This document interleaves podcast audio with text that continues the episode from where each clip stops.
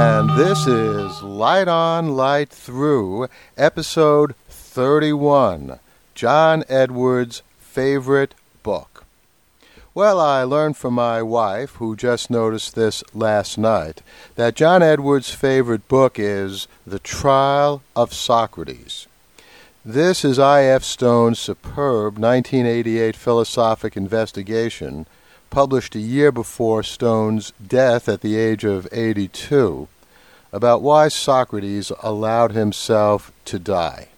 Why did the great philosopher drink the hemlock after his old friend Crito, at least according to Plato's account, had given Socrates a chance to escape? Crito had told Socrates that Socrates' wife and kids were on a ship, that the jailers had been bribed, and the way to escape for Socrates had been all set and was ready to go.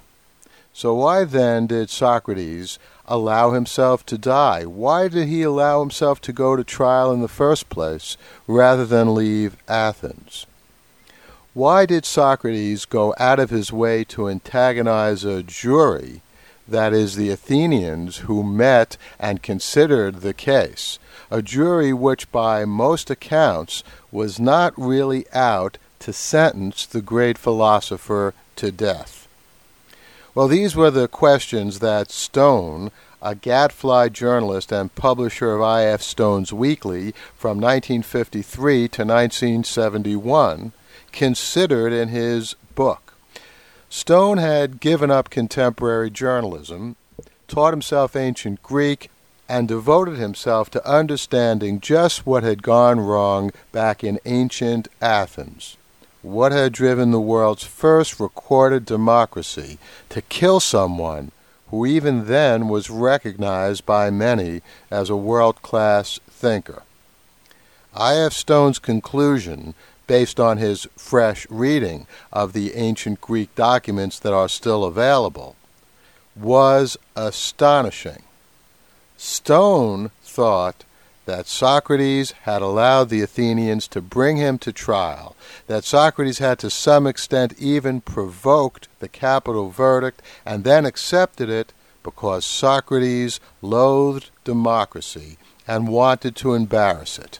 Socrates wanted to show the world and subsequent history just how corrupt a democratic system could be. I had never bought Plato's account of the last days of Socrates. From the first I read and discussed it way back in Professor Henry Magid's Intro to Philosophy class that I took as a freshman at the City College of New York in Harlem in 1963. I didn't believe it. I didn't believe that Socrates wouldn't have taken his old friend Crito's offer up. I didn't believe that Socrates wouldn't have taken the option to continue his philosophy in a city other than Athens rather than submit to the painful, unjust death of hemlock. And by the way, taking hemlock is a horrible way to die. I know that I certainly would have said no thanks to the poison had I been in Socrates' place.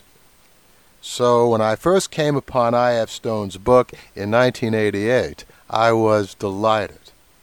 Now, I don't agree completely with Stone's explanation, and I went on to offer my own explanation in my novel, The Plot to Save Socrates, which was first published in 2006. But I.F. Stone's book remains one of my all time favorites, and on many days it is my favorite book, too. Which brings us back to John Edwards. What does his putting I.F. Stone's The Trial of Socrates at the top of his list? And by the way, you can see that list on his website, and there will be a link to that website on lightonlightthrough.com. But what does John Edwards putting The Trial of Socrates at the top of his list of favorite books tell us about this candidate for president? Well, it tells us he loves philosophy and history. It tells us that he has a taste for the intellectually daring, because that's what Stone's book is. It tells us John Edwards has a keen interest in and a sense of what can go very wrong in even the most democratic societies. It tells us John Edwards is an enemy of censorship. Socrates was put to death for his words. And it tells us John Edwards is a friend of societies tolerant of dissidents and their views.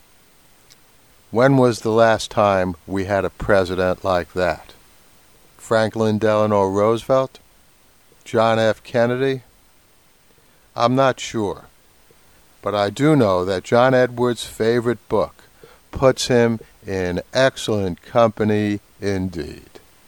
The Light on Light Through podcast is proud to be part of the Blubrry Network. That's blueberry with no ease dot com. And now a word from our new sponsor, GoToMyPC. Communication theorists know that there are two kinds of information that we need to thrive in this world. One kind of information comes from the mass media, newspapers, radio, television. The other is information that we ourselves may create or write. Now, you can get the information on radio and television and the internet just about anywhere. So, what do you do when you have some very valuable information that's on your home computer and you're out there traveling somewhere, maybe across town, across the country? Use GoToMyPC and you'll discover the power and freedom of the web. Try it free right now for 30 days with unlimited access. For this special offer, just visit gotomypc.com forward slash podcast. That's gotomypc.com forward slash podcast. You are listening to a Runaway Network podcast from runawaynetwork.com.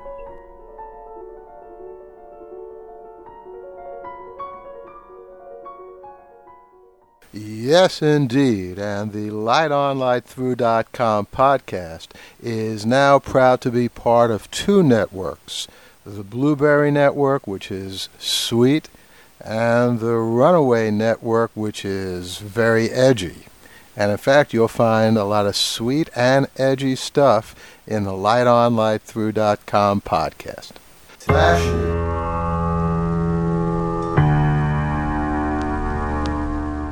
And this brings us to our flashes section, and we have two rather serious flashes uh, for this episode of Light On, Light Through. First, Jack Thompson is at it again, this time in the aftermath of the Virginia Tech tragedy. Jack Thompson is blaming it on video games. Now, I went up against Jack Thompson last June uh, on a very lame CNBC show called Squawk Box with a completely clueless host. And I try to explain to Jack Thompson why the scientific evidence that he cites really has no validity and really does not show any connection uh, between playing video games and violence in the real world.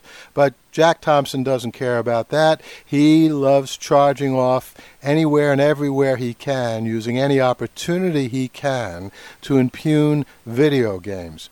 Let me just go over briefly the two serious fallacies in all the evidence that's cited claiming that video games and violent video games, in some sense, engender violence in the real world. There's one group of experiments in which they measure a propensity for violence after kids play either a violent video game or a neutral uh, video game. And in these experiments, it very often is the result that when these kids are measured for the potential to commit violence, the kids who have seen the violent video games and have played those violent video games score much higher on these potential propensity examination for violence exams than kids who have just played neutral video games. But those measurements do not say anything about violence actually committed in the real world. And in fact, these experiments end as soon as the subjects leave the laboratory. And there is no data whatsoever that suggests that kids that play violent video games actually do go on to commit violence in the real world. The fact that they score higher on a violence profile exam proves nothing. All it proves is that one medium playing violent video games makes people behave more aggressively in another medium. For example, if you're asked what happens if someone bumps into you in the hallway, do you say, Excuse me? Do you walk on? Do you haul off and punch someone? And yes, if you say, See, I'll haul off and punch someone, you score higher on the violence profile exam. But there's a big difference between that and committing violence in the real world. Now, the other kind of scientific quote evidence unquote that's very often cited by Jack Thompson and others in support of the proposition that playing violent video games leads to violence in the real world are surveys that show a very high correlation between the playing of violent video games among kids and kids who get involved in violent episodes in their lives. For example, hitting other kids, pulling hair, whatever the criteria are. So this does show a correlation. But as people who understand statistics and understand the application of statistics to human behavior know correlation is not the same as causation. What does that mean in plain English? Well, A and B can be correlated, meaning whenever A occurs, B is there and vice versa. But that does not mean that A causes B to happen. It does not mean that A makes B occur. So it could well be that kids who play violent video games call that variable A. Yes, they are involved in more violent episodes in their real lives, call that variable B. But it's variable B that's causing A. In other words, kids who, for whatever reason, get involved in more violent episodes in their lives enjoy playing violent video games because that ratifies what they already do in their real life. That's something quite different from saying that playing violent video games results in your being more violent in the real world. And there are other reasons as well that two variables can be correlated. Perhaps there's a third variable. Perhaps there's a variable C, for example, mental illness. And that's what leads to both A and B. So, the bottom line is Jack Thompson, wake up. Guns kill people, not violent video games and it only distracts our attention from the real problems to basically blame what happened at Virginia Tech on video games. And by the way, there's no evidence really that the psycho had very much to do with video games in any case. Also, about the Virginia Tech tragedy, I think NBC was wrong to air the tape of The Killer and to play it over and over again. Now, I understand that NBC and journalists and media in general feel the public has a right to know, and I'm usually on the side of media presenting tapes, even if they are very uncomfortable tapes to see. For example, a tape in which a terrorist is making some kind of demand. Now, that's certainly not pleasant to see, but I think that there is a public interest that is served in Americans seeing those tapes because, after all, we're involved in a war, and it's valuable for Americans to see what their enemies are saying. It's valuable for us to see that firsthand but I don't see any value whatsoever in the videotape of that psycho being shown on the air. And I think had NBC thought about it a little longer, they might well have concluded the same. Let's not give these psychos what they want, which is publicity. Next time, NBC, exercise a little more restraint. What NBC did was certainly not illegal. They had every right to do it, but I don't think it was really in the public interest. Promo.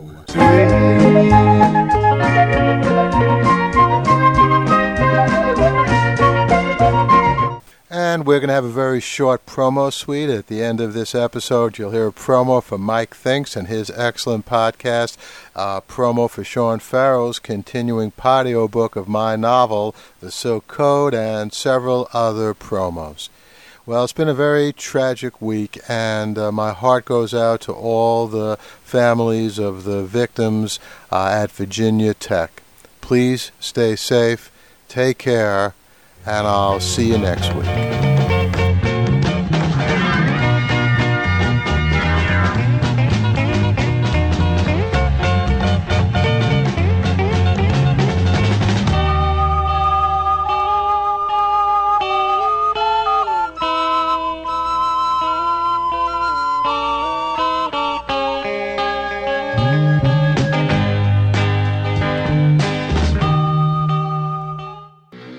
Out the Mike Thinks podcast, www.mikethinks.com. News and current events with an opinion. The Mike Thinks podcast. It's the news you missed. www.mikethinks.com.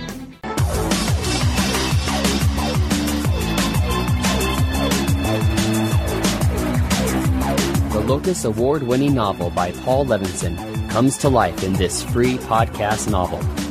Journey into the ancient world, witness the wonder of ages past, and join Phil D'Amato in the struggle against forces both ruthless and unseen.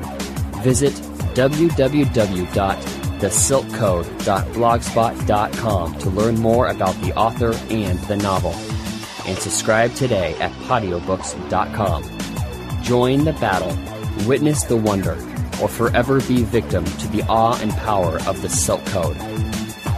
Phil D'Amato is ready. Are you?